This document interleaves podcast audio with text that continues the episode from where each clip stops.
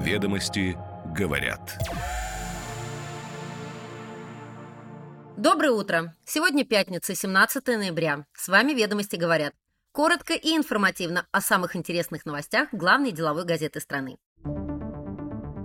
Сегодня «Ведомости» говорят, что представители бизнеса поделились с президентом опасениями по поводу итогов приватизации и обозначили готовность к повышению налоговой нагрузки в обмен на предсказуемую налоговую политику. Александр Беглов с высокой вероятностью пойдет на переизбрание в 2024 году. В России планируют разработать новую ипотечную госпрограмму, где ставка будет зависеть от региона, его обеспеченности жильем и уровня доходов населения. Роскомнадзор сообщил о необходимости маркировки рекламы в Инстаграм. Невыполнение заблокированной соцсетью российских законов дает ей неконкурентное преимущество перед российскими интернет-площадками. В Сене же началась учеба вице-губернаторов и глав избиркомов. Речь идет о легитимности и борьбе с вмешательством в выборы. Теперь детали. Ведомости говорят. Представители бизнеса поделились с президентом опасениями по поводу итогов приватизации и обозначили готовность к повышению налоговой нагрузки в обмен на предсказуемую налоговую политику. У предпринимателей не осталось ощущения, что им будет легко, но разговор завершился аплодисментами. В среду 15 ноября видные российские бизнесмены собрались в офисе Российского союза промышленников и предпринимателей на Котельнической набережной. Там их ждал автобус, на котором им организованной группой предстояло добраться до резиденции в Новоогарево для встречи с Владимиром Путиным. Около 80 человек, включая высокопоставленных чиновников, помощник президента Максим Орешкин, первый вице-премьер Андрей Белоусов, министр экономического развития Максим Решетников и другие, по традиции на встрече присутствовали члены бюро РСПП, включая бывших. Значительная часть бизнесменов вышла из объединения после включения его в санкционный список США.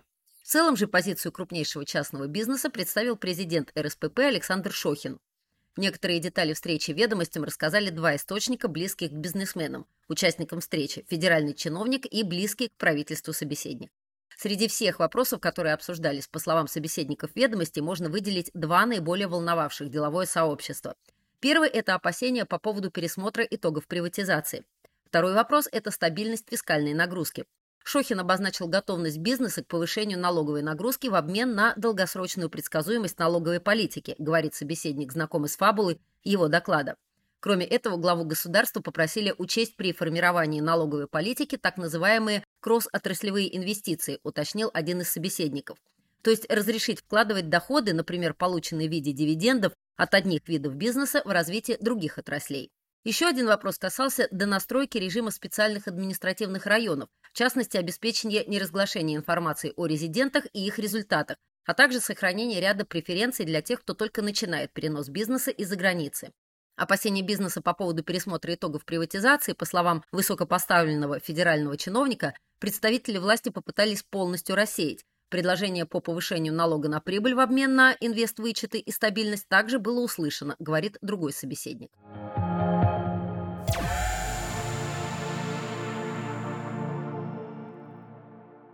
Александр Беглов с высокой вероятностью пойдет на переизбрание в 2024 году. Серьезных оснований для замены губернатора Санкт-Петербурга сейчас нет, говорят источники ведомостей.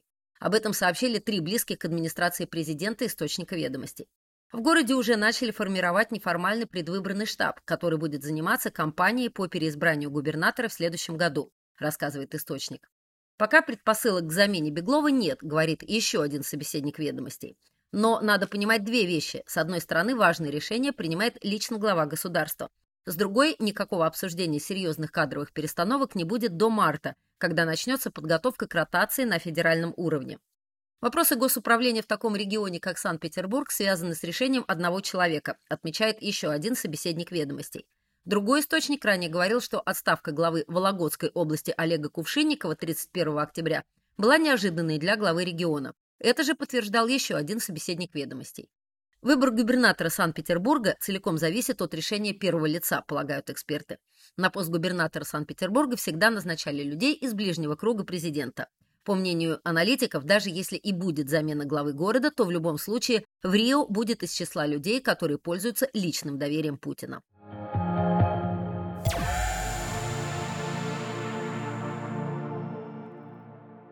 В России планируют разработать новую ипотечную госпрограмму, где ставка будет зависеть от региона, его обеспеченности жильем и уровня доходов населения. Но это может привести к необъективности при выдаче кредитов и снижению доступности жилья, опасаются банкиры.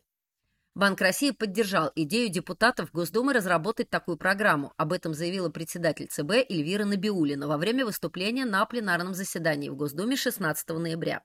Центробанки готовы обсуждать этот вопрос. Мы не против льготных программ, но мы за то, чтобы льготные программы были адресными. И, конечно, нужно дифференцировать ставки. Я думаю, нам это надо будет вместе с правительством обсудить, как дифференцировать. Уровень доходов населения может быть одним из критериев, отметила Набиулина.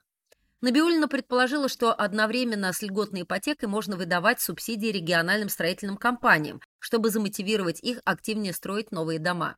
Льготная ипотека с господдержкой по 8% годовых будет действовать до 1 июля 2024 года.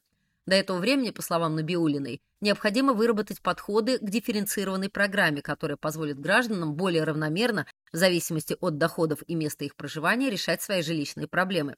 По словам Набиулиной, действующие сейчас массовые программы льготной ипотеки привели к региональным перекосам, когда жители разных регионов стекаются в Москву и Санкт-Петербург.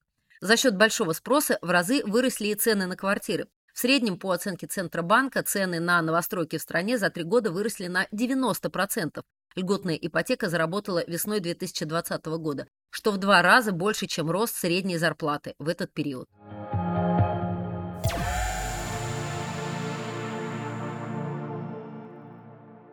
Роскомнадзор сообщил о необходимости маркировки рекламы в Инстаграм. Принадлежит компании Мета, которая признана экстремистской и запрещена на территории России. Невыполнение заблокированной соцсетью российских законов дает ей неконкурентное преимущество перед российскими интернет-площадками. С 1 сентября этого года начала действовать норма о штрафах за нарушение закона о маркировке интернет-рекламы распространение в интернете рекламы без идентификатора или с нарушением требований к его размещению влечет для физлиц штраф в размере до 100 тысяч рублей, для должностных лиц и ИП до 200 тысяч рублей, для юридических лиц до полумиллиона. Материальное стимулирование рекламодателями владельцев аккаунтов в Instagram поддерживает интерес к заблокированному ресурсу, Кроме того, невыполнение владельцами аккаунтов в Instagram требований российского законодательства предоставляет этой соцсети неконкурентное преимущество перед российскими площадками. Рынку сейчас необходима единая позиция по вопросам маркировки рекламы в социальных сетях, отмечают юристы. Разные позиции ведомств создают юридические противоречия для его участников. Пока ведомства не синхронизировали свои позиции, самый безопасный выход для рекламодателей – не размещать рекламу в запрещенной соцсети, резюмируют юристы.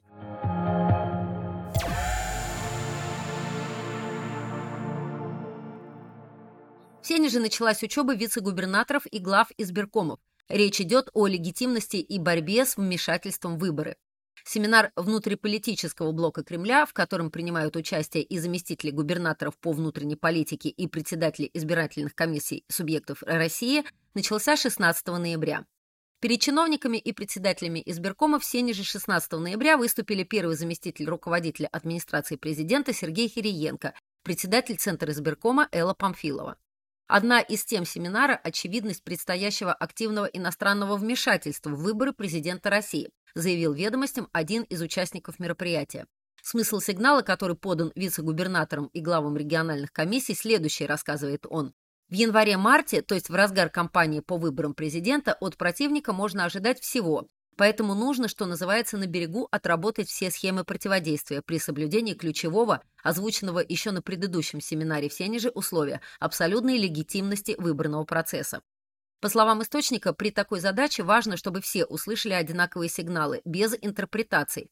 Поэтому и решено провести совместный семинар для вице-губернаторов и руководителей избиркомов. Еще одна тема в повестке семинара – организация голосования в регионах со сложной обстановкой, причем таковыми признаны не только новые субъекты, где действует военное положение и ни разу не проводились выборы президента, Донецкая и Луганская народные республики, Запорожская и Херсонская области, но и приграничные территории старых регионов. В них возможны и обстрелы, и физические провокации на участках, поясняет источник ведомостей. Вице-губернаторы приехали узнать про условия проведения президентских выборов, чтобы понять масштаб усилий и административной мобилизации, считает политолог Михаил Виноградов. а администрации важно посмотреть, в какой форме находятся вице-губернаторы, насколько все выстроено для проведения большого федерального мероприятия.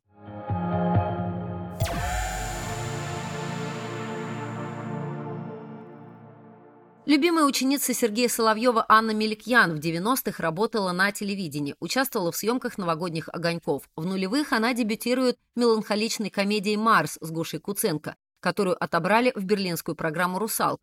Ее следующий фильм и вовсе стал настоящим фестивальным хитом. За «Русалкой» последовали «Звезда», приз за лучшую режиссуру кинотавра, «Про любовь», гран-при кинотавра, «Фея», «Трое» и сериал «Нежность» с Викторией Исаковой и Евгением Цыгановым, один из хитов 2020 года.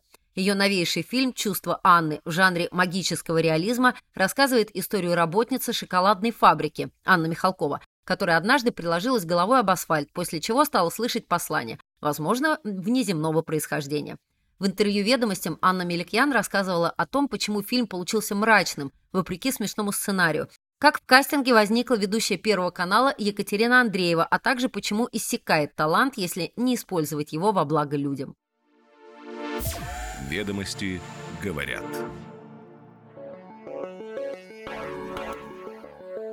С вами «Ведомости говорят». Слушайте нас каждое утро, и вы первыми будете в курсе самых интересных деловых новостей. Отличного вам дня!